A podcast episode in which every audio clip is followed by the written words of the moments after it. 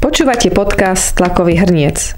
Rozhovory o pornografii, manželstve a intimite. Moje meno je Lívia Hamken a dnes je mojím hostom kňaz, kapucín, brat Martin Borkovský. Tlakový hrniec sa venuje prevažne rýchlým a výživným debatám na stredných školách, ale tiež natáča rozhovory so slovenskými a zahraničnými odborníkmi. Chceli by ste nám pomôcť rásť? Podporte nás jednorazovo alebo trvalým príkazom, nech nám to v hrnci buble aj naďalej. Všetky potrebné informácie nájdete na tlakovýhrniec.sk. Ďakujeme.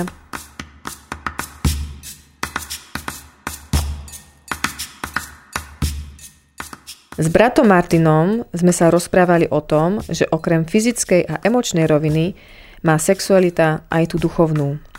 Taktiež nám povedal, aké časté mýty o sexuálnej morálke pozoruje v sekulárnej spoločnosti, ale aj v katolíckom prostredí. Taktiež hovoril o jeho skúsenostiach o sprevádzaní ľudí, ktorí majú problém so závislosťou na pornografii a iných ťažkostiach v prežívaní svojej sexuálnej intimity. Som veľmi rada, že ste prišli a že sa budeme môcť rozprávať. Priznávam sa, že som si tak špecificky poľovala na vás. A parádne, že, že ste sa chytili. Že už sa vidím ako trofej. To, to, to, to nie, ale... Ale som si to predstavil. No tak vám poviem, nebolo ľahké. Nebolo ľahké, pre mňa nebolo ľahké prizvať si do štúdia niekoho z katolíckej cirkvi, pri, ktorom, pri kom by som cítila takú pokoru a so zájomom by som ho počúvala práve o sexuálnej morálke. Ja to možno tak dovysvetlím, že je to, moje, je to také moje trocha autobiografické pozadie, ale ako mladá dievča, samozrejme, že som mm, bola som vychovaná v katolíckej cirkvi, ale jak som stretla môjho prvého fr- vážneho frajera, ktorý teda je dnes môj manžel, tak sa mi zdalo, že katolická církev mi o sexualite nemá čo hovoriť. Tam bolo samozrejme to pnutie, že tak ale ja chcem s ním sexuálne žiť a vy mi tu hovoríte, že som celá pokazená. A nastala vo mne veľká rebélia a myslím, že tá pretrvávala vo mne do mnoho, mnoho rokov, až do ďalekej dospelosti. A myslím, že sa len tak potvrdzoval ten môj postoj, že katolícka církev alebo obzvlášť klerici sú v sexualite zbytočne škrupulózni, škrupulózni, nič o tom nevedia, ako o tom niečo môžu vedieť, keď sami nemôžu žiť e, v manželstvách. Z času na čas som mala také, že a tak možno predsa len o tom niečo vedia, pretože k ním chodia ľudia do spovedelnice a ak sú vnímaví, tak sa dozvedia veľmi veľa a, a tak ďalej. A pred pár rokmi sa stala taká vec, že som spoznala jedného muža, ktorý je katolík. A Janko Gero, ak to počúvaš, tak toto je tvoje maslo. A ten mi začal rozprávať o Karolovi Vojtilovi. A keďže viem, že je to Jan Pavol, tak ma to moc nezaujímalo. Obzvlášť o sexualite. A hovorím, že Janko, čo už len pápež mohol vedieť o sexualite, prosím ťa, to s tým na mňa nechoď ale nakoniec on to nejak tak zaonáčil, že niekto mi daroval knižku Láska a zodpovednosť, ktorá u mňa bola na polici minimálne rok a som sa aj nedotkla. A hovorím si, že nie, to mi nemá čo povedať, lenže jak som začala chodiť na školy a rozprávať o sexualite, tak začali vo mne naozaj, takže začali ma páliť niektoré otázky, na ktoré som nenachádzala odpoveď a hovorím si, tak možno ten Jan Pavol predsa len niečo vedel. A nalistovala som, začala som si čítať knižku Láska a zodpovednosť a žasla som, úplne úprimne som žasla, že koľko múdrostí hneď z prvých strán a hlavne tie odpovede, ktoré som ja hľadala, boli hneď na prvých stranách. Hovorím si, wow, že to snáď ani nie je možné. A že aká som ja len bola pyšná a že mi to trvalo tak dlho. A potom, zhruba v tom období, som čítala rozhovor s vami. A hovorím si, najprv keď som videla fotku, že, á, že nejaký kapucín, a že hovorí o sexualite, vo mne bolo hneď, že čo on len už bude. On mi nič nové nepovie, ale prečítala som si to. A zase som len žasla, že, že, že to, čo ste tam v tom rozhovore hovorili, bolo veľmi, veľmi, mne sa to veľmi prihováralo. Takže o to viac, úplne mám radosť, že ste prišli. Uh, tak úplne na začiatok sa vás pýtam, brat Martin, že Prečo, prečo ste sa vôbec začali vyjadrovať k téme sexuality ako takej, že e, nie veľmi veľa katolických klerikov to robí, alebo to robí... Prečo? A prečo vás novinári začali vôbec s týmto obťažovať? Tak ako som už povedal, keď sme sa stretli, hej, že som sa k tomu dostal ako, že slepe kurák zrnu, tak sa, sa mi zdá, že sa to správne hovorí. Takže mm, ako kňaz v podstate pracujem stále s ľuďmi. A pri tej práci s ľuďmi vlastne sa človek stretáva s rôznymi problémami a sexualita, by som povedal, sa dotýka úplne každého človeka. Ale úplne každého. Každý človek nejako sa musí s ňou vysporiadať, hej, nájsť pre ňu miesto, hej, zápasy, proste je to nejaký priestor, kde ľudia hľadajú, že ako ju správne žiť. No a stretol som sa v podstate hej, aj s problematikou pornografie, hej, ktorá v našej spoločnosti je všade prítomná. A pri nejakom, pri duchovnom sprevádzaní hej, vlastne ľudí, ktorí mali s tým problém, Hej, tak tam človek vlastne do toho potreboval vstúpiť hlbšie, hej, potreboval si aj niektoré veci naštudovať, potreboval začať na to pozerať z tých širších súvislostí. No a vlastne, ako som sa k tomu dostal, no, že jeden ten človek, ktorému som takto ho nejako sprevádzal a pri tom sprevádzaní hej, som mu aj pomohol, tak e, ma namočil do jedného rozhovoru a odtedy sa toho neviem zbaviť. No. stručne a jasne. Ale že nevyhľadávam to. Ani nechcem ako byť len zužený, hej, že teraz, mm-hmm. že, e, že tento kaput je len o sexualite. Hej. Hej. Lebo ja vnímam hej. sexualitu... E, to, čo som sa naučil, že o sexualite treba rozprávať, keď, keď chcem e, rozprávať o dobrom vzťahu k Bohu, tak musím hovoriť o sexualite. Lebo spiritualita a sexualita sú úplne prepojené. No a presne, Hej. preto som si vás zavolala, lebo vy ste to už spomínali v minulosti.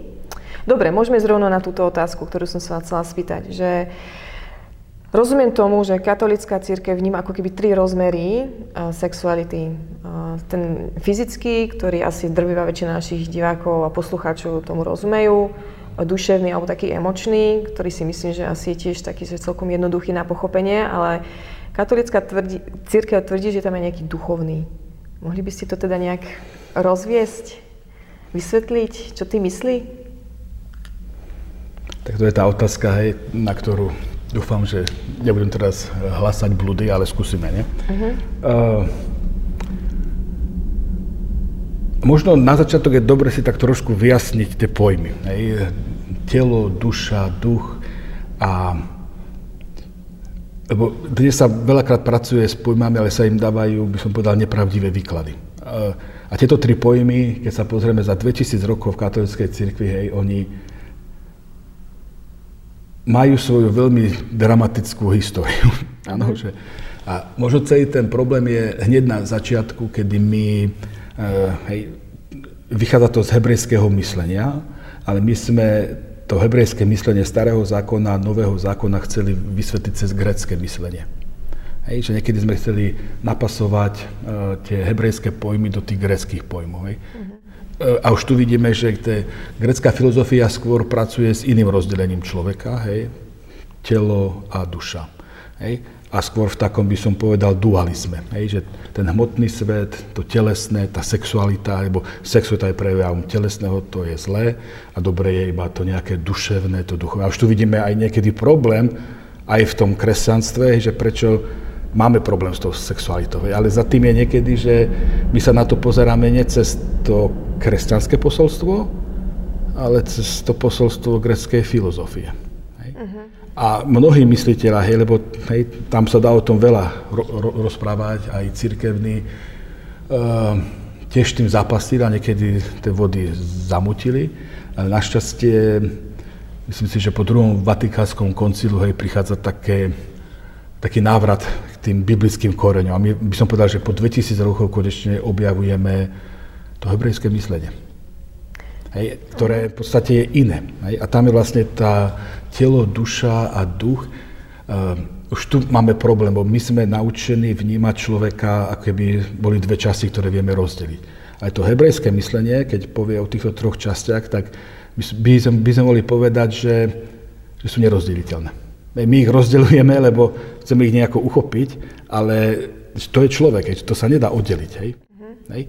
Ale my keď preto začneme už len rozprávať, že nech to len o, že ujde do nejakej tej duševnej oblasti, hej, a tam sa vidí dobrý a všetko telesné, tak to už vidíme, že sme niekde v platonizme. Hej. Hej. Ale keď sme v hebrejskom, tak Boh stvoril človeka, stvoril ho ako sexualitu, povedal plote a množstvo a povedal, že to super. Hej. Mm-hmm. Hej, že nám niečo nám uniká. Hej.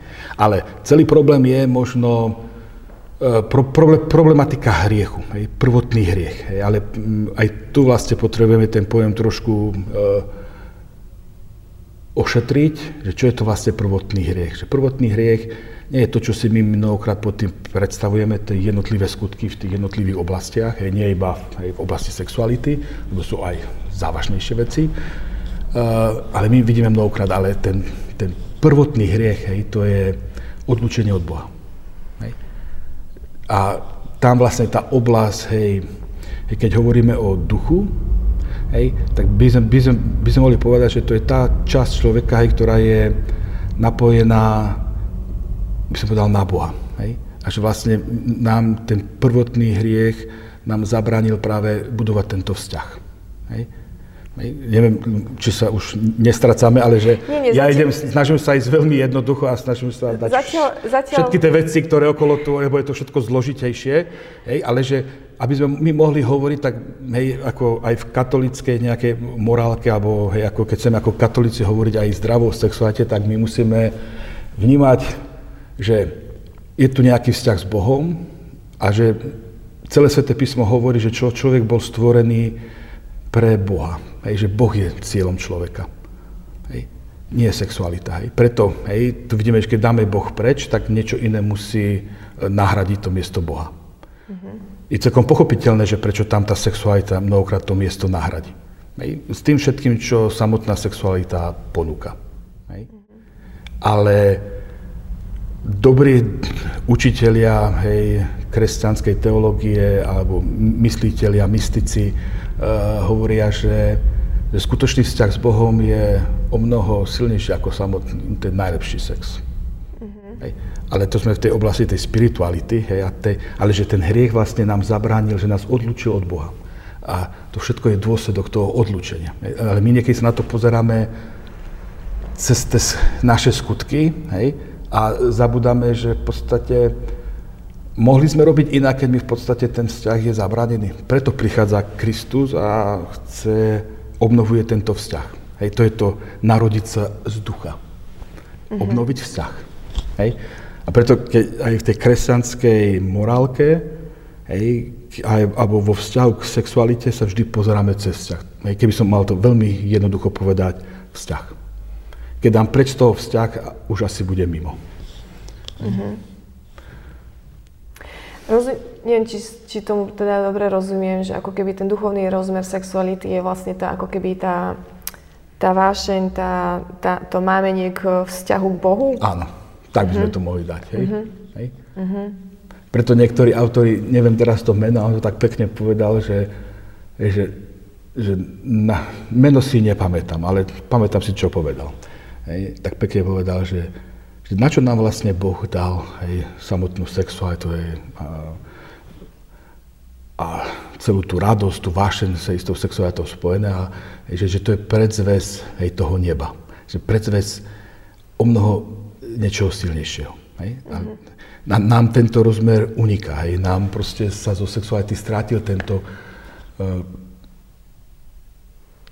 tento duchovný rozmer. Hej, my, my ostávame v tej oblasti duše a hej, duša by sme mohli povedať, že to je tá psychika, to sú naše uh, rôzne nadania, talenty, hej, ako myslíme, inteligencia hej, a tieto všetky veci a potom hej, samotné uh-huh. telo, hej, že ostávame skôr tu. Uh-huh. Hej.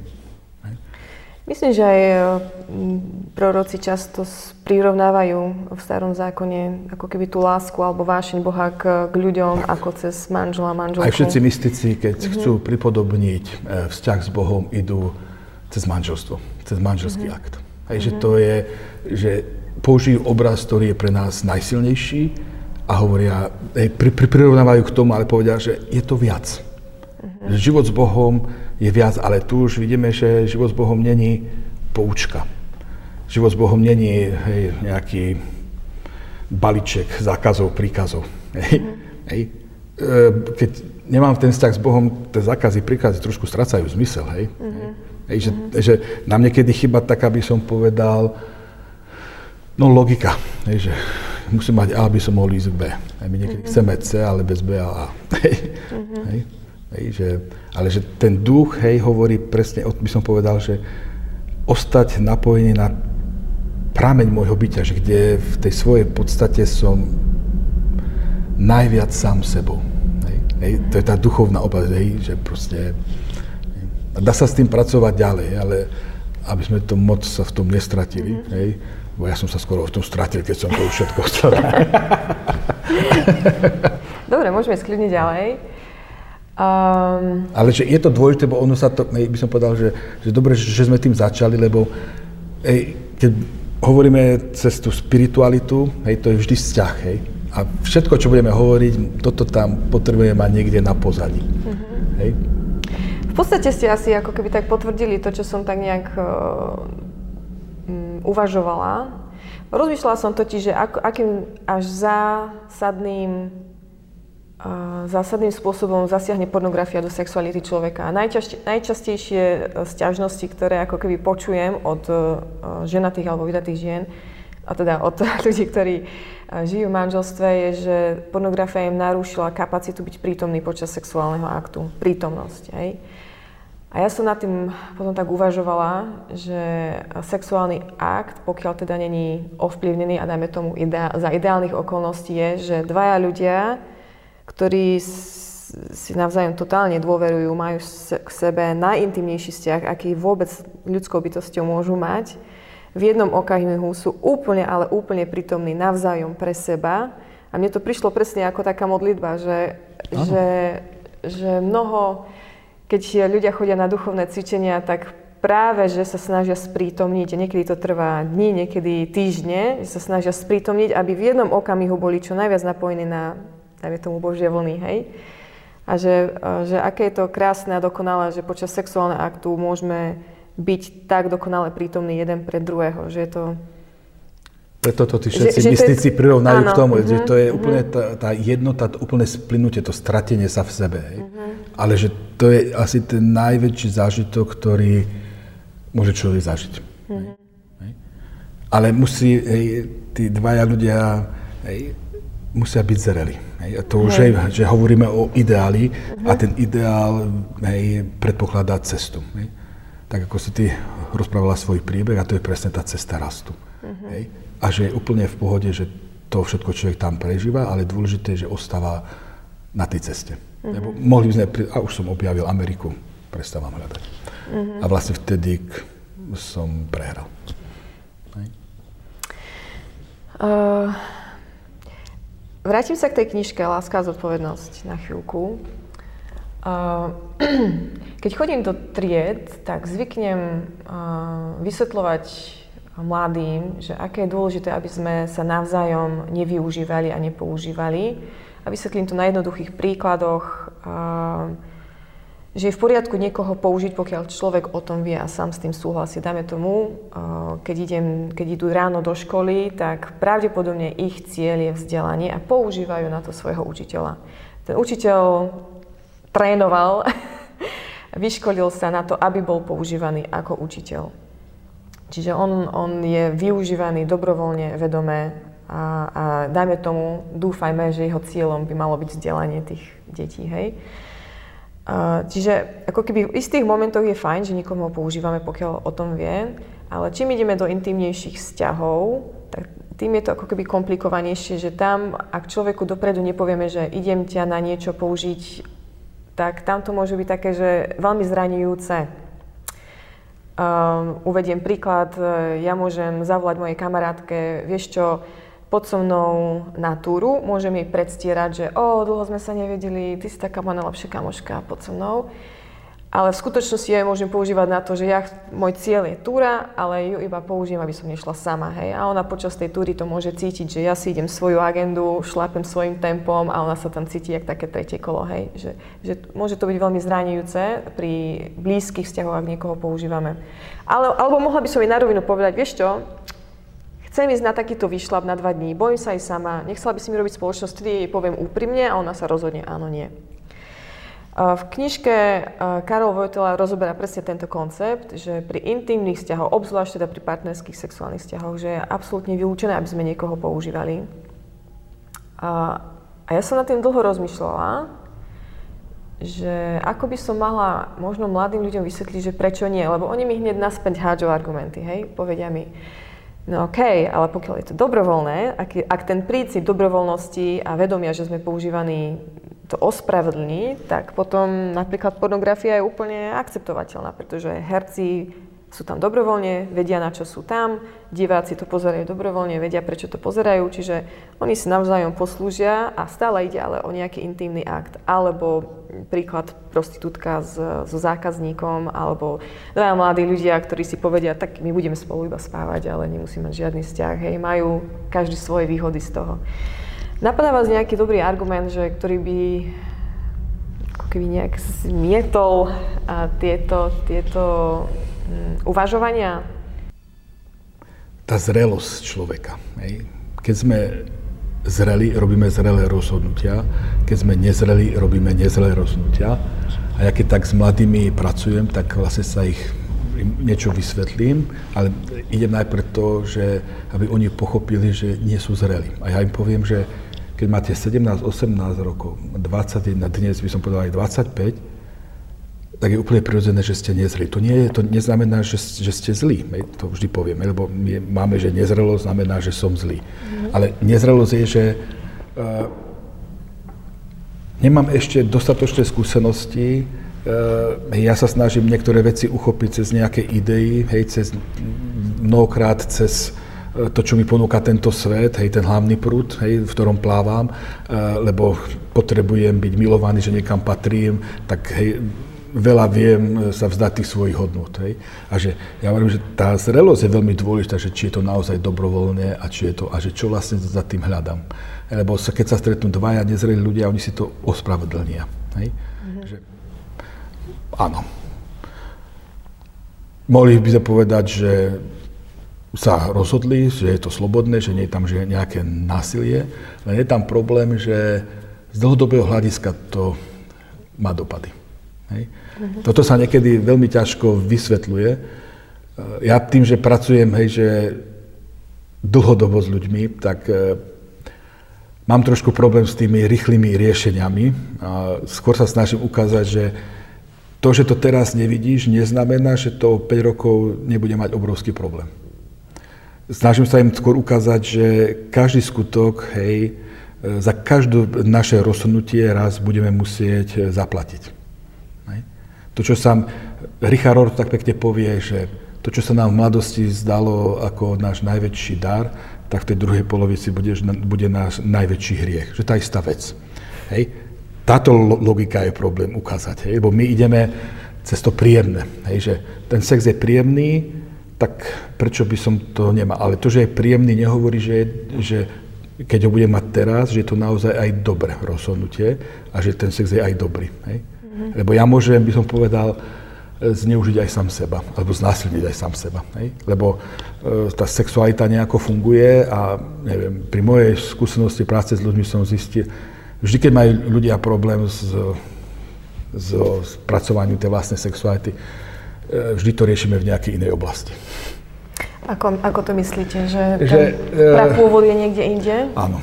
Uh-huh. Hej, že proste ten človek je tam nejaké e, slabé sebavedomie, hej, frustrácia, neprijatie, že človek sa nemá rád, hej, hej u žien, že ženy nemajú sa rádi ženy. Hej. To je veľmi rozšírený, by som povedal, postoj žien. Hej. Nie je všetko, istú čas. Hej. E, obrovské vnímanie tela, hej, bo ženy sú pod obrovským tlakom, hej, nejaké toho výzoru, že ako má vyzerať dobrá žena a tam tie odmietnutia a toto pokiaľ sa nevyrieši, tak pre ženu mnohokrát tá sexualita, hej, ona ten sexuálny zážitok priniesie chvíľkové uvoľnenie. Hej? Len to je cesta, by som povedal, do pekla, lebo to človek musí vlastne stále to chvíľkové uvoľnenie. Hej? Ale ono to má narastajúcu tendenciu. Hej? A tá závislosť tam rastie, rastie, ale pokiaľ sa nevyrieši ten primárny pr- problém, že z čoho vlastne to vychádza, že čo vlastne e, človek vlastne si cestu sexualitu rieši. Hej? Hej? A napríklad pri mužov, hej, že keď hej, ten chlapec e, sa stretne s pornografiou, tak to prvýkrát, hej, už nie je nejaká závislosť, on si na to, hej, proste ten mladý muž je, sa prebudza sexualita, je zvedavý, tak e, až by som sa čudoval, keby to nevyužil, hej, lebo proste je tým fascinovaný. Mm. Ale čím viac pozera, tak hej, on, on si to neuvedomí, že on zrazu zistí, lebo zistí, že s tým pozeraním sú aj príjemné pocity, ani si to neuvedomí, že začne cez to niečo iné riešiť. Hej. Frustrácie, stresy, hej, e, strach z osamelosti, hej, strach, že si nikoho nenájdem a tieto veci. Ja, keď pracujem, tak v podstate som skôr tu niekde, lebo keď sa tam nespraví niečo, tak toto sa neviem, či sa podarí odstrániť. Mm-hmm. Možno, hej, krátkodobo. Hej. Muži dokážu sa zadzatnúť na dva roky, hej, to dokážu, ale po dvoch rokoch niekedy môžu byť na tom ešte horšie. Hej, lebo mm-hmm. idú silovo, ale sila v istom momente dôjde, lebo není tam vyriešený nejaký ten, by som povedal, hĺbší zádrhel. Mm-hmm. Mm-hmm. Ako som vás počula rozprávať o, o tom, že uh, na, ako protiargument je potreba zrelosti, tak myslím, že sa to celkom pekne teda momentálne v mojej hlave tak doplňa, že Karol Vojtela v tejto knižke rozprával o tom, že jediný ako keby spôsob, ako, a ako napríklad dvaja manželia spolu majú, ako sa majú ne, nevyužívať, lebo aj v manželstve sa k tomu dochádza, že navzájom sa využívajú v rôznych oblastiach, ešte aj v tej sexuálnej. Lebo v tom manželstve tento spolužitie, to je ideál, ku ktorému sa my približujeme. A pokiaľ sa približujeme, tak tam tie hry, využívanie Áno. skryté, otvorené sú Áno. prítomné. Hej? Áno. On tam vlastne hovorí, že ako keby jediná taká protidávka na to je v podstate ako keby zrelosť v tom, že, že zrelosť lásky, že pokiaľ niekoho skutočne miluješ, a, tak e, ty vieš, čo pre toho druhého človeka je dobré a predsa ho nebudeš využívať, pretože tebe samému by to vadilo, ak by ťa niečo využíval, niekto využíval. Ale na to, na, na to treba ten predpoklad, predpoklad zrelosti lásky, lebo neviem napríklad ako 12-ročné dievča, či by som vedela odhadnúť, čo to znamená niekoho skutočne milovať, aby som to, sa na toho človeka nepozerala iba cez tie moje potreby, ale uh, vedela sa to trochu odosobniť, že čo ten človek predo mnou skutočne potrebuje. A však zrejme vlastne celý život, tak... Áno. Preto je to dnes také náročné, že dnes, hej. ja si myslím, že je to problém trošku aj našej kultúry, hej, že že tie 12-ročné dievčatá v podstate sú vťahované do niečoho, do čoho by celkom vťahované nemali byť. Hej. Hej? Hej? Že, že bo, preto ja keď idem s mladými a mám takú peknú skúsenosť, že sa trošku tak hrajem, že prídem na začiatok a poviem, že kto z vás si myslí, že je zrelý, hej? všetci sa mi prihlasia. Potom, áno, hej, a potom sa tak trošičku s nimi popracujem a potom sa ich opýtam Turvíka, že to si myslí, že je zrelý a nikto sa neprihlasí. Ale pre mňa je to veľmi dôležité, že a ja poviem, že to je úplne super.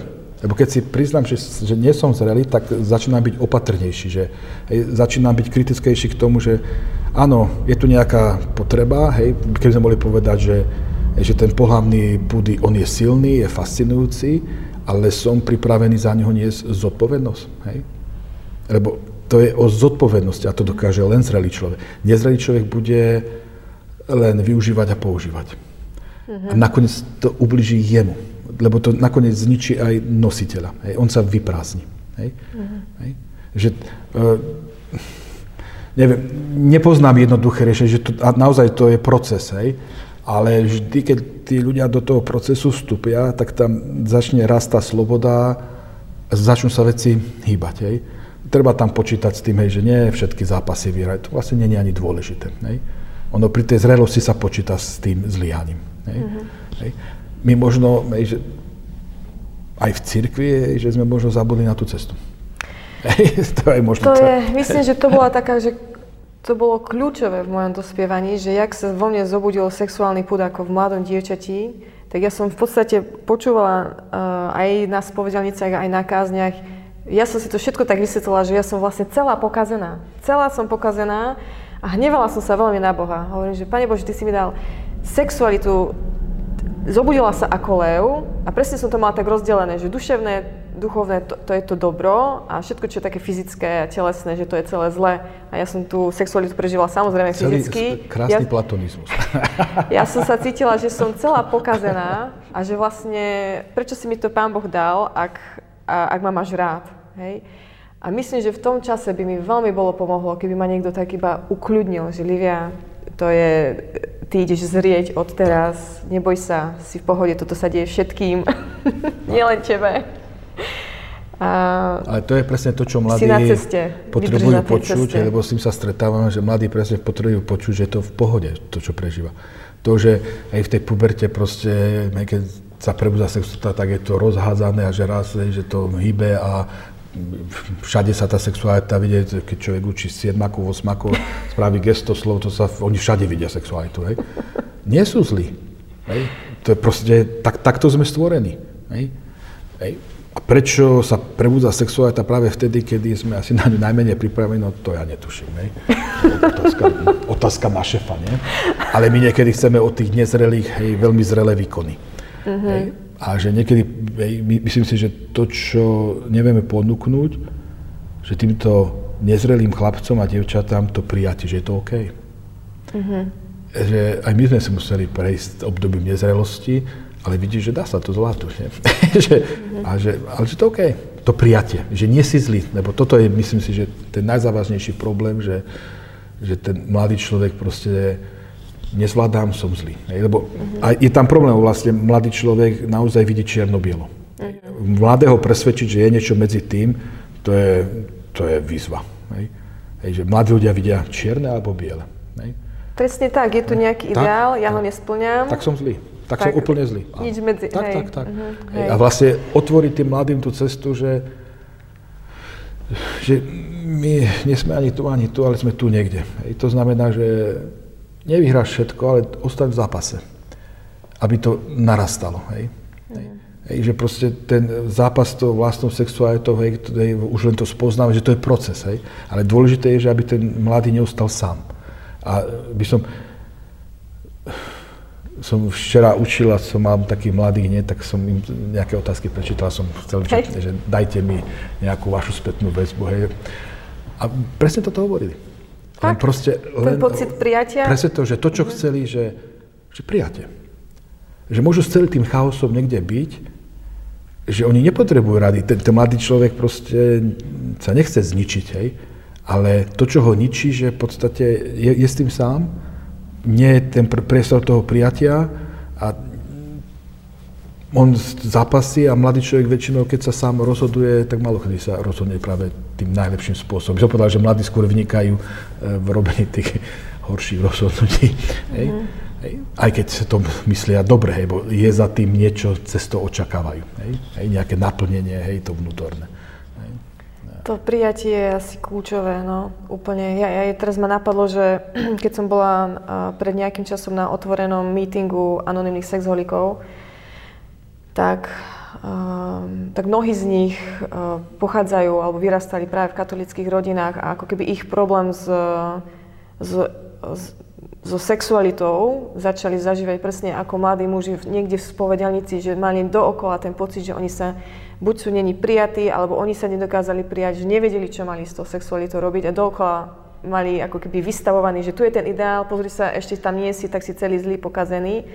A čím viac uh, ako keby cítili to odmietanie, aj oni sami seba odmietali, čím viac negatívne sa cítili, tým viac sa utekali potom k masturbácii alebo k pornografii alebo k, k rôznym iným veciam, že toto, tá úzkosť, to pnutie, ktoré cítili, on, ono to, oni to museli niekde vyventilovať. Áno, áno. A presne keď sa ich pýtam, pýtala som sa ich nedávno, že čo by im bolo pomohlo ako mladým mužom, aby sa dali na inú cestu, aby sa nestali z nich závislí ľudia na, na sexe, na pornografii, tak e, mnohí z nich povedali, že buď prijatie otca, svojho biologického otca, alebo všeobecne, že keby ma bol niekto sprevádzal s prijatím. A to je uh, veľmi poučné. Ale aj veľmi náročné, hej? hej. Lebo, lebo stále tam je ten mladý človek, ktorý je v tej oblasti zahanbený a mm. to nejakí dvaja americkí psychológovia, oni napísali knihu Kainová výchova a oni tam dávajú taký pekný príklad, ale sa mi to veľmi páči, že oni hovoria, že, že keď mladý chlapec prichádza hej, s nejakým, že má hovoriť o svojom vnútri, takže vždy niekde na blízku je masturbácia, že on v podstate nevie, hej, že keď má otvoriť, že musí to otvoriť. Hej.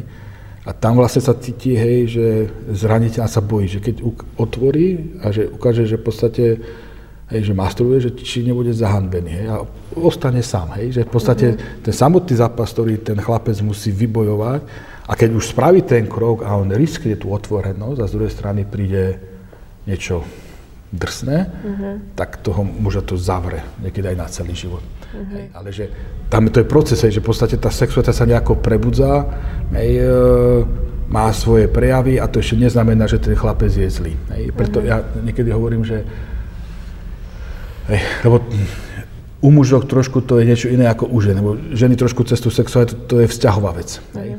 Tam e, riešia niečo iné, ale u muža je to hodnotová vec. Hej. Takže ja hovorím mužom, že to, že tu nevyhrávaš, ešte neznamená, že si zlý. Hej, ale to, že v tejto oblasti zápasíš, hej. ale to, že či si dobrý, to znamená, aký život žije, že či naozaj snaží sa do, do tohto sveta nejaké dobro vniesť. Hej. Mm-hmm. Hej, že my nesme len dobrí alebo zlí. Hej. Toto je, to je utopia. Hej. Mm-hmm. Lebo aj ten najhorší človek, hej, my kresťania nemôžeme povedať, že je zlý, lebo by sme vlastne trošku popreli, že je stvorený na Boží obraz. Keď je stvorený na Boží obraz, tak to dobro tam niekde zahrabané je. Hej.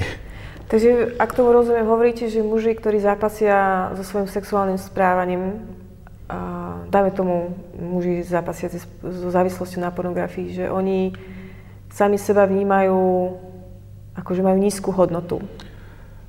Že cez, komple- cez tú hodnotu, ich, že keď uh-huh. tu nevyhrám, tak nemám hodnotu. Aha. Nemôžem sa mať rád. Hej? Uh-huh. Lebo v podstate tu zlyhávam, že ten muž je...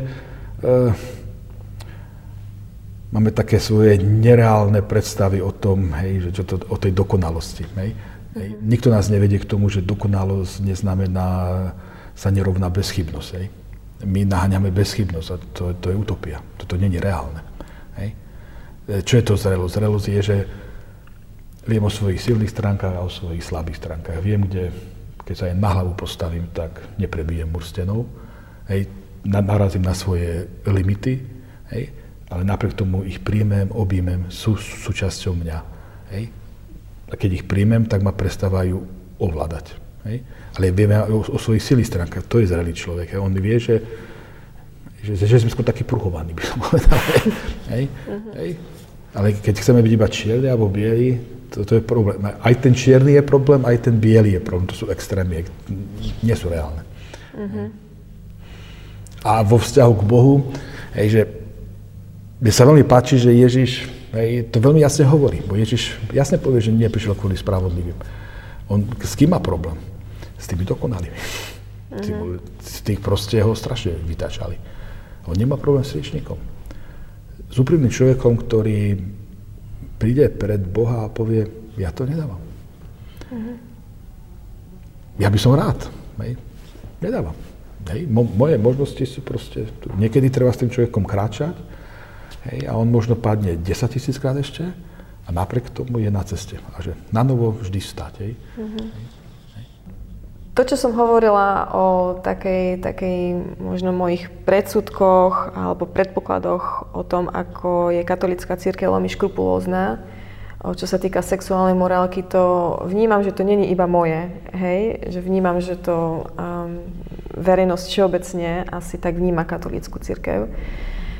Avšak teda ja našťastie som bola vyvedená z omilu aj týmto rozhovorom s vami, aj literatúrou, ktorou čítam. Ale prečo myslíte, že má, má katolická církev takúto povesť? Lebo ja, ja tak ako šípim, že niekde v centre ona vôbec není škrupulózna, čo sa týka sexuálnej morálky, ale že prečo, prečo sa to tak ako keby prekladá do, do tej verejnosti, alebo že prečo to tak presakuje, prečo to tak pôsobí? Sú kňazi málo zle formovaní? Alebo čo, čo sa to deje? Ja si myslím, že tam, keď to, čo sme hovorili hej, o tom dualizme hej, toho tela a duše, hej, že to telesné, materiálne je zlé a to duchovné, duševné, hej, to je dobré nejaký ten hej, svet ducha, hej, a hej, to bolo veľmi silné, hej, to, to bol zápas, by som povedal, v kresťanstve. Hej. Našťastie sme vždy ustali, hej, taký ten pravdivý pohľad, že ten dualizmus nemá s kresťanstvom nič spoločné, aj keď on je stále prítomný. Hej. Hej, že my stále máme pocit, lebo to telo nás nejako vyrušuje, hej, tak e, vidíme, že aj keď sa snažíme, tak niekedy nám tie sily dôjdu, hej, proste máme niekedy ten problém, hej, iný, ale že... E, takže je tam aj ten historický kontext a potom možno, že niekedy sme sa stali takými, že obrancami ideálu. Ten ideál je dôležitý, hej, bo bez, ja poviem, že bez ideálu Neviem, či vieme bez ideálu žiť. Každý človek, úplne každý, jedno, či je veriaci, neveriaci, má nejaký ideál, ktorý ho pohyňa dopredu. Keď nemá, tak asi bude už len... Cynik? Uh, cynik, alebo iba sa utopí v alkohole alebo v niečom inom, hej? Lebo to v podstate človek prestane žiť. Že my potrebujeme niečo, čo nás pohyňa, hej? Takže ideál je dôležité, ale to, čo je dôležité, že nám na Zemi sa si ten ideál nikdy nepodarí na 100% žiť. A že my sme v tom všetkom zabudli na cestu. Hej? A tá cesta, ten rast, keď Ježiš hovorí, tie všetky podobenstva hovoria o raste. Keď hovorí o minách talentu, jeden dá na toľko, na toľko percent a vidíme, že Boh, poviem, budem tak parafrazovať, že mu je celkom ukradnuté, že koľko to je percent. On má iba problém s tým, to dnes ani prstom nepohne. Mm-hmm. A preto ja poviem, že aj keby niekto iba sa iba o 1% posunul, tak aj tam verím, že Boh povie, že poď verný. Lebo tie jeho okolnosti toho človeka sú také, že, že bol schopný iba o to 1%. A ostať v zápase. A my, učenie cirkvi je fascinujúce, hej, ono niekedy je problém, že samotní katolíci to učenie cirkvi moc nečítajú v také tie seriózne oficiálne dokumenty, lebo tam je, tam je fascinujúca hĺbka a sloboda. Hej, my, číta, my hej, čítame také neviem, ako by som to tak slušne povedal, hej, hej rôzne uh, pamflety, hej, nazvime to takto. hej, ale nečítame tú serióznu teológiu, kde je reflexia, kde je naozaj, hej, to učenie cirkvi povie, že pokiaľ sme tu na zemi, vedieme zápas. My naozaj každý deň vedieme zápas o seba. Hej, seriózny duchovný človek vie, že keď sa ráno zobudí, tak sa musí na novo rozhodnúť, idem dnes, aj dnes chcem prežiť život naplno, aj dnešný deň chcem byť dobrý. Aj dnes chcem tým svojim partnerom budovať vzťah.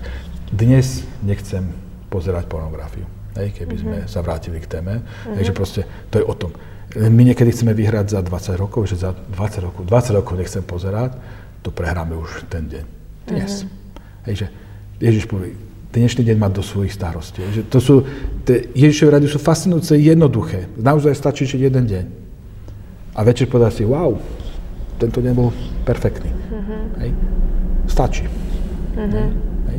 Takže my, my to máme, hej, ale ja si myslím, že tým, že sme sa stali obrancami ideálu, ale zabudli sme to, čo aj mne nejako chýba v cirkvi, že hovorí o tej ceste. O ceste, kde zlyhanie je prítomné. Reálne zlyhanie. To znamená, že máme problém hovoriť, že nevyhra všetky zápasy. Ale pritom aj v tradícii cirkvi to je prítomné. Pušní otcovia sú v tom, to je jeden, hej, taká oblasť, kde vidíme tú genialitu, kde pušní otcovia o sexualite rozprávajú neskutočne otvorene a veľmi realisticky. Mám rád taký ten príbeh, hej, kedy mladý mních príde za starým a hovorí, že to nedáva, že proste ani tú čistotu, ani celú práve proste, že odchádza z kláštora.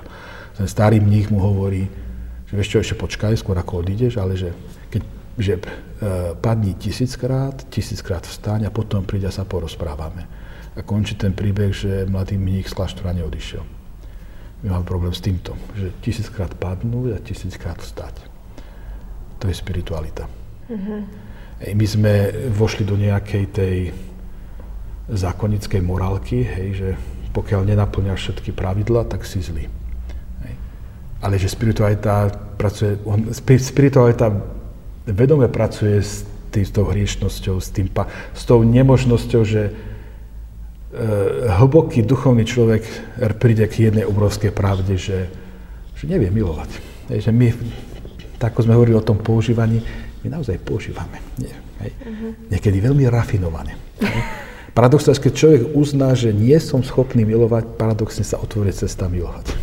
Ale pokiaľ som presvedčený, že ja milujem, tak môžem žiť v veľkej slepote. Hej, že tá spiritualita je fascinujúca. Brat Martin, každého hostia, ktorého si tu pozveme, sa pýtam jednu otázku a tú istú. Vás sa spýtam dve. Jedna prvá otázka bude, že čo by ste odporúčili rodičom, ktorí majú doma deti, ktoré dajme tomu, že akurát tak možno začínajú sa prebudzať v tej svojej sexualite ako by ste im odporúčili, ako ich sprevádzať? Alebo aj kľudne mladšie. Akože to, to sprevádzanie, sexuálne dozrievanie môže začať aj v 5 rokoch. Nechcem vám ako nahrávať, ale e, čo by ste odporúčili rodičom? A druhá podotázka bude, čo by ste odporúčili kňazom, ktorí prichádzajú do kontaktu s mnohými mladými a deťmi? Ako by oni mohli sprevádzať deti? Takže dve. Keby som k rodičom, tak sa chytím v tých 5 rokoch. Hej. Keď rodič chce svoje dieťa sprevádzať e, v oblasti sexuality, tak to je presne, že musí začať budovať vzťah od začiatku. Keď nemá vzťah, tak aj keď spraví potom nejaký rozhovor v 12, hej, že povinný rozhovor, hej, že porozpráva, že ako tá sexualita hej, funguje, tak to celkom nebude fungovať. Hej. Že každý rodič si myslí, že ten vzťah má. E, tak keby sme boli dobré, dobrá otázka, lebo čo to vlastne je to budovanie vzťahu? To znamená, že či dokáže svoje dieťa počúvať. Lebo rodič si myslí, lebo my si myslíme mnohokrát, že keď zahrneme toto rob, toto rob takto a že hej, dirigujeme, to není vzťah. Je o to, že či rodič vie počúvať svoje, či naozaj ho počúva, čo to dieťa prežíva. To znamená, že musí vytvárať priestor. Hej? Hej dal by som povedať, že keď chceme s niekým mať vzťah, a to je jedno, že či so sebou, s človekom, s Bohom, tak je to vec času. Pokiaľ si na niekoho nenájdem čas, tak svojím spôsobom, aj keď hovorím, že ho mám rád a neviem, všetky aké krásne reči, tak to, že na ňo neviem nájsť čas, vlastne ma utvrdzuje, že ho nemám rád. Slova môžu byť krásne, ale prázdne. Bo dá niekomu čas a dovoliť mu, že môže byť sám sebou. Hej. Lebo rodičia niekedy majú, hej, že že premietajú svoju predstavu do dieťaťa, hej, že chcú nejako premeniť na svoj obraz.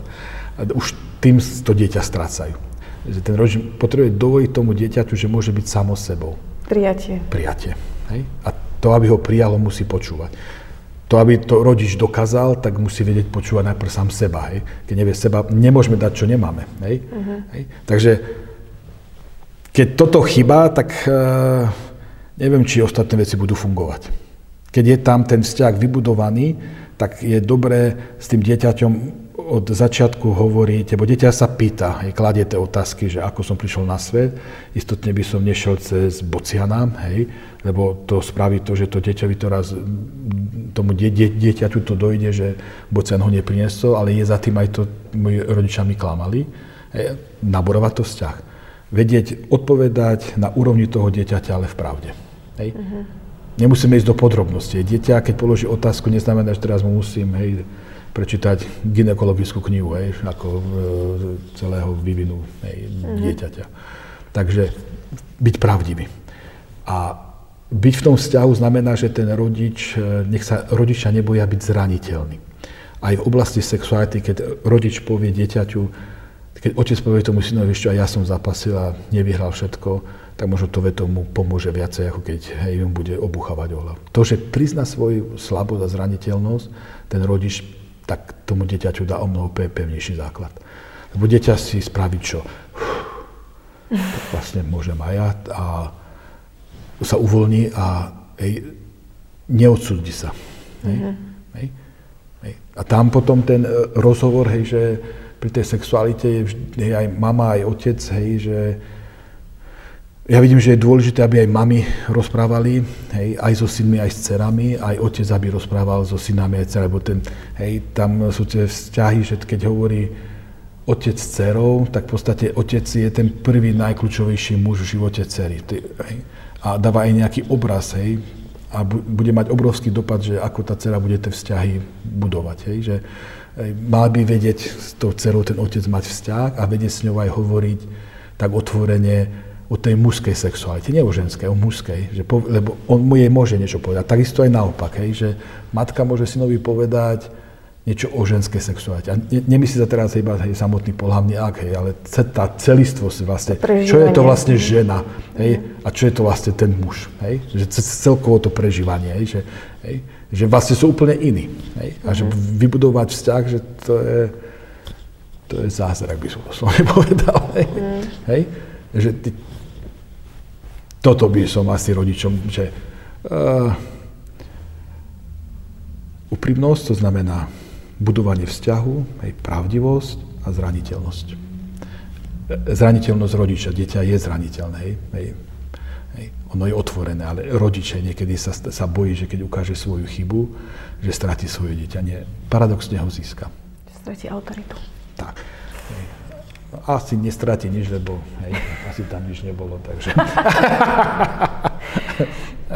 Odporúčali by ste rodičom aj tak, že celkom proaktívne otvárať tieto témy z doma, alebo čakať, kým sa dieťa bude pýtať? Ja by som skôr rodičov povzbudil, že aby oni boli aktívni, hej, ten rodič vie zachytiť, hej, že sa tá sexualita prebudza a že aby do toho vstúpil, lebo to, to dieťa je naozaj, sa niečo prebudza, ono je zahanbené. Hej, a je to dieťa má tendenciu, že zrazu zistí, že hej, nejaký ten že tá sexualita, hej, je tam nejaké to vzrušenie, hej, a zrazu nejaké tie pocity a hej, ono naozaj, hej, to dieťa si to môže vyložiť veľmi fascinujúco. Ja už som počul všeličo, že zomrie alebo tak, a to je úplne geniálne, ako deti, deti fungujú, čo my si dospelí neuvedomujeme. Preto keď ten rodič vie zachytiť veľmi rýchlo ten, tú prebudzajúcu sexualitu, tak tomu dieťaťu priniesie istotu, že to, čo sa s ním deje, je OK. Ano. A, ale ide o tú otvorenosť a o takú, že, že sú isté prejavy sexuality, ktoré sú úplne prirodzené. Že to nehovorí nič o tom, či je zlé, že napríklad to, to prijatie tej sexuality toho dieťaťa.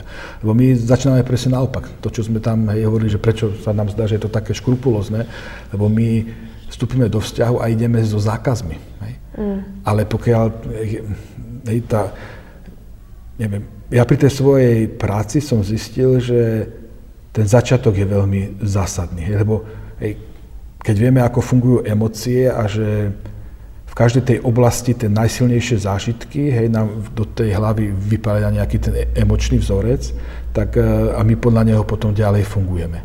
A teraz, keď si to vzťahneme na tú sexualitu, hej, keď sa nám do tej sexuality vypalia vzorce, hej, že som zlý, alebo pocit hanby, viny a neviem čo všetkého možného, tak to kriví sexualitu od začiatku, hej, až do konca.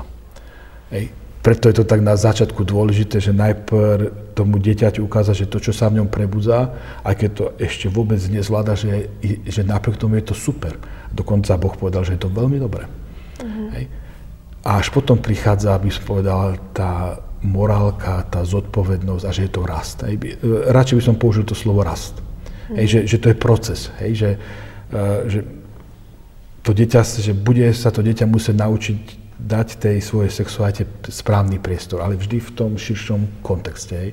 Hej. Mm-hmm. Lebo dnešný svet tú sexualitu zužuje na pôžitok, hej. zužuje ju len na nejaký pohľavný akt, na nejaký, Redukuje na, hej, na nejaký mm-hmm. orgazmus, hej, ktorý sa stal bohom tejto spoločnosti. Hej. Mm-hmm. Ale sexualita je celá bytosť, hej, že to má dopad, že to je úplne, že každé ten e, sexuálne správanie sa dotýka celej bytosti človeka. Hej. Aj toho, kto ten skutok robí, aj, aj toho partnera. Hej? Uh-huh. Hej. Čo by ste odporúčili kňazom? Ako by mali sprevádzať deti, ktoré, s ktorými sa stretávajú? Ja môžem iba takú jednoduchú radu, že, že ten dieťa dospievajúci je veľmi zraniteľný. A že niekedy jedno naše slovo, hej, alebo niekedy som povedal, že gesto, ako zareagujeme, môže mať ďaleko siahle dopady. Hej, že že vnímať, že koho máme pred sebou. Keď toto nebudeme vnímať, že to není o poučke. To není, že ja sa naučím nejakú poučku, ale že vnímať živého človeka. To je to, čo vlastne nás aj po druhom vatikánskom koncile hej, že nehreší systém, ale človek. Ale je to vždy človek so svojím príbehom. Hej. A že my máme ho posunúť k tej zrelosti, hej, že hej, neho udúpať. A pokiaľ nevieme sprostredkovať prijatie, e, tak mm, ako chceme odovzdať nejakú pozvanku, hej, to proste nefunguje. Hej. Mm-hmm. Asi iba toľko. Mm-hmm. si myslím, že to je to najza, lebo ten kniaz sa stretáva s tým mladým, s tým dieťaťom, že ono prichádza, hej, a prichádza s, s niečím, hej, hej, a očakáva prijatie, hej. Keď my ho zoberieme teraz nejaký ten, ten morálny ideál, hej, ktorý sám o sebe nie je zlý, je potrebný, to sme hovorili, ale keď my ho zoberieme a teda tak o hlavu obucháme, hej, tak neviem, no. Potom máme tie dôsledky. Hej. Oh, presne tak to bolo. No. Trvalo mi 30 rokov, kým som sa z toho spamätala. To sú, to sú tie dôsledky, ktoré je dobré o tom hovoriť, že, že keď v tom detstve, v tom dospievaní sme veľmi zraniteľní. Hej? A e, keď nevnímame toho človeka pred sebou, tak mu ubližíme. Hej? A my nemusíme mať zlý úmysel. Len sme nevnímali hej, toho človeka. Hej? Mm. To, že je mladý, fascinovaný sexualitou, no nie je to až také prekvapivé. Ani by som ho za to neodsudzoval, hej, len by som mu otvoril priestor, že, že áno, to je super, ale ten život je aj o niečom viac. Hej. Ja ho potrebujem pomaličky presvedčiť, že je viacej, aj keď on, hej, keď je, hej, sa hovorí, že v tej sexuálnej sú také štádia, hej, že to je objavenie, hej, potom tá fascinácia, skoro posanutosť, hej, potom to zúfalstvo, že to nemám pod kontrolou, ale asi tým mi treba prejsť. Uh-huh. A v dnešnej dobe, kedy žijeme vo virtuálnom svete, kedy tá sexualita je, by som povedal, tá najvulgárnejšia forma sexuality je tak ľahko dostupná, hej, to veď sa dnes sa hovorí, nie, že uh, už o pornogenerácii, že v podstate už nájsť mladého a hej, u, v mužskej populácii, tak to hej, asi aj zbytočne hľadať, hej, ale je už to problém aj v tej ženskej. Hej? Mm-hmm. Hej, že, takže tam, e, hej, to je tak, že prijať tú realitu. Tu sa nachádzame aj napriek tomu, hej, že to neznamená, že títo ľudia nemôžu rásť, že sa nemôžu stať slobodnými. Hej. Len majú trošku, by som povedal, stiažené tie východiskové pozície. Hej. Myslím, že možno aj um, ako keby stratili pojem o tom ideálu, že na čo vlastne sexualita je, okrem toho, že je na orgazmus. Ja sa to zvykne pýtať v triede, že tak, decka, na čo máme sex? A oni samozrejme sa tak usmejú a povedú na orgazmus. To rozoberieme kúsoček ďalej, ale... Mm, ale to je hej. to zúženie je problém, áno, hej, to, že áno, podstate, to a, a, a to je vlastne to, že, že tí mladí boli vychovaní, ja poviem to najvulgárnejšou, najperverznejšou formou se, e, obrazu o sexualite. Hej. Mm-hmm. Lenže keď toto bol prvý, preraziť to není také jednoduché. Hej? Mm-hmm. Hej, že, a s tým musíme počítať, že toto zmeniť, to, to je beh na dlhšiu trať. Čiže úplne najlepšie by bolo, keby rodičia otvárali alebo sa rozprávali s deťmi alebo o sexualite alebo odozdali im nejaký obraz, že na čo tá sexualita ešte predtým, ako stretnú porno. O to porno stretnú skôr či neskôr. Áno. Hej. Ja by som aj, hej, hej, pri tom dospievajúcom hej, s tou pornografiou, hej, že áno, je to istá forma hej, sexuality, ktorá je vulgárna, ktorá môže byť pre teba veľmi príťažlivá. To, že je pre teba príťažlivé, lebo je to nahota, hej, že tá príťažlivosť není problém, hej, ale je problém t- ten spôsob prezentovania sexuality. Hej. Mm. Hej, že proste E, pozor na takéto, hej, že tí mladí sú citliví na to odsudenie, to niekedy človek hej, môže aj sa veľmi snažiť, aj, aj tak nevie, že či neubližil, hej, lebo človek nevidí do tej hlavy toho mladého človeka. Hej. Mm-hmm. Hej, že ono to není, preto hovorím, že ten vek toho, hej, od tých 13 do 18 je to najťažšie sa prihovárať, hej, lebo tí mladí sú proste v nejakom rozpoložení, v nejakých nastaveniach, hej, a Teraz, preto mám, ja mám radšej to osobné hej, stretnutie, lebo tam sa človek nejako stretne s konkrétnym človekom ano, ano. a môže s ním viesť nejaký ten dialog a môže hej, aj vnímať, hej, že ten človek, či ho púšťa, či nie, ale hej, a, že viem, že, kde mm. sa pohybujem. Ale pri tom, keď je veľa tých mladých, hej, to je vždycky, ja poviem, že to je riziko, hej, že hej, tam som vždy taký opatrný, hej, lebo mm. Hej, tam, že aké to má dopady, lebo človek nemá niekedy tú spätnú väzbu a že či som pomohol alebo mm. ubližil, no to neviem. Hej? Mm-hmm. Hej? Je to veľmi, veľmi citlivé. Tak, a ešte tak. je to aj tak, že in, presne, že je to veľmi intimná tak, téma. Tak, tak, hej. Mm-hmm. Tak e, z našich uh, dát to vychádza, že deti priemerne prvýkrát vidia porno v 11. veku, takže milí rodičia, ktorí nás počúvate, skúste ich predbehnúť to porno. To, že, už len to, že keď dajú dieťaťu mobil, je mm. pri počítači, tak môžu spokojne počítať, že to dieťa vstúpilo mm. do chlapci nejakú tú pornografiu, je tu na auto, ale hej, bude tam aj tá, aby som povedal, že, že, tá, že, že nám tiež ten, ten virtuálny svet, lebo je to o vnímaní hej, mm. výzoru, hej, ktorý má tiež obrovské dopady na mm. to, ako sa dievčatá vnímajú. Hej, hej, hej, hej určite.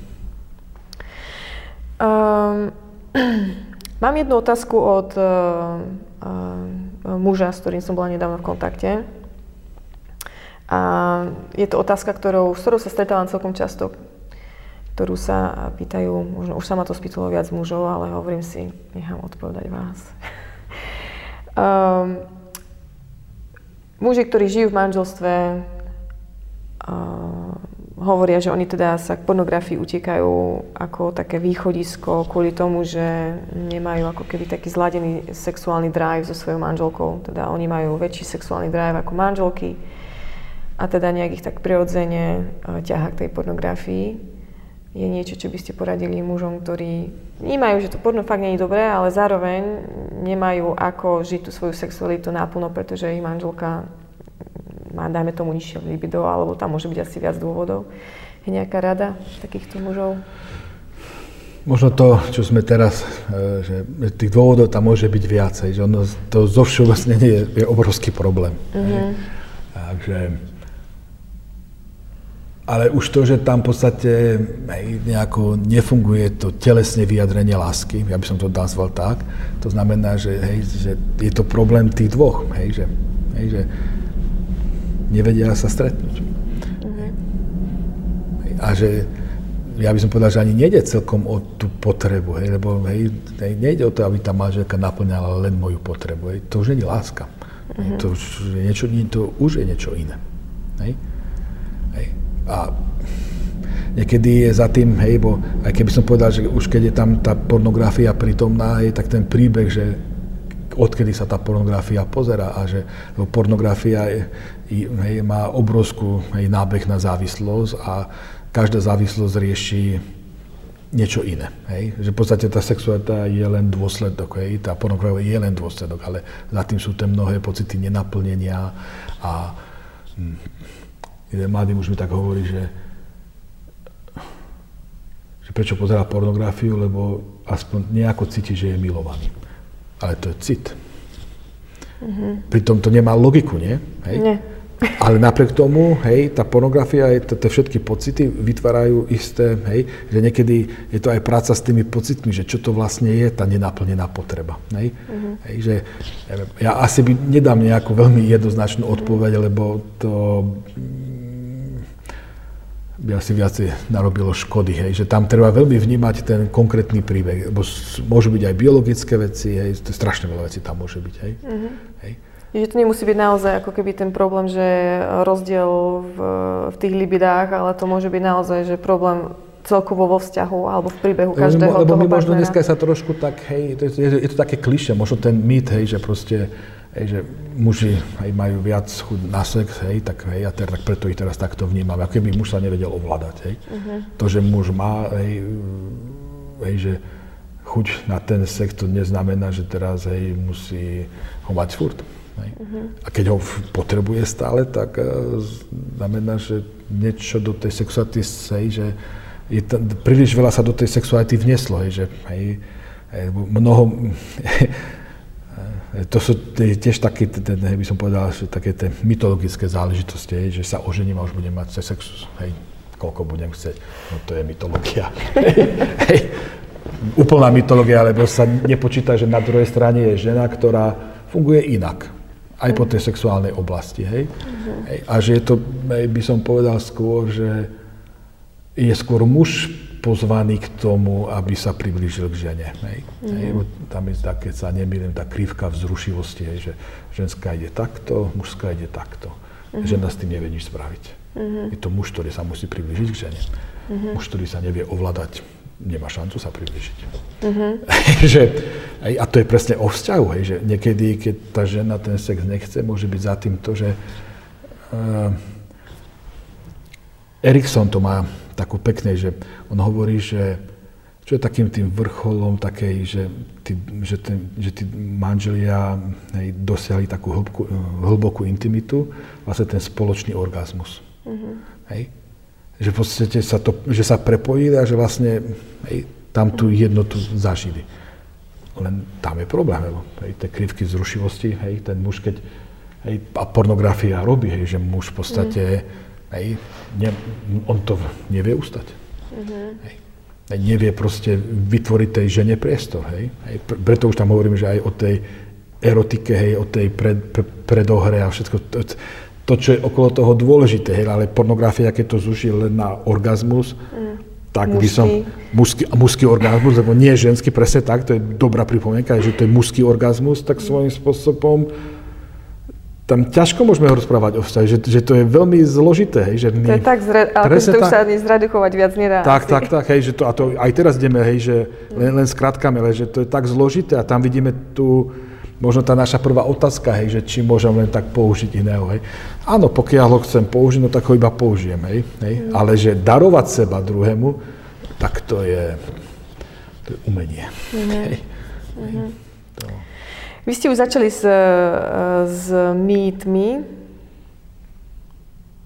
A ja mám na takú, takú otázku pre vás pripravenú, že aké časté mýty pozorujete o sexuálnej morálke v sekulárnej spoločnosti a potom aké časté mýty pozorujete práve medzi katolíkmi alebo v katolíckej spoločnosti, ktorým veríme.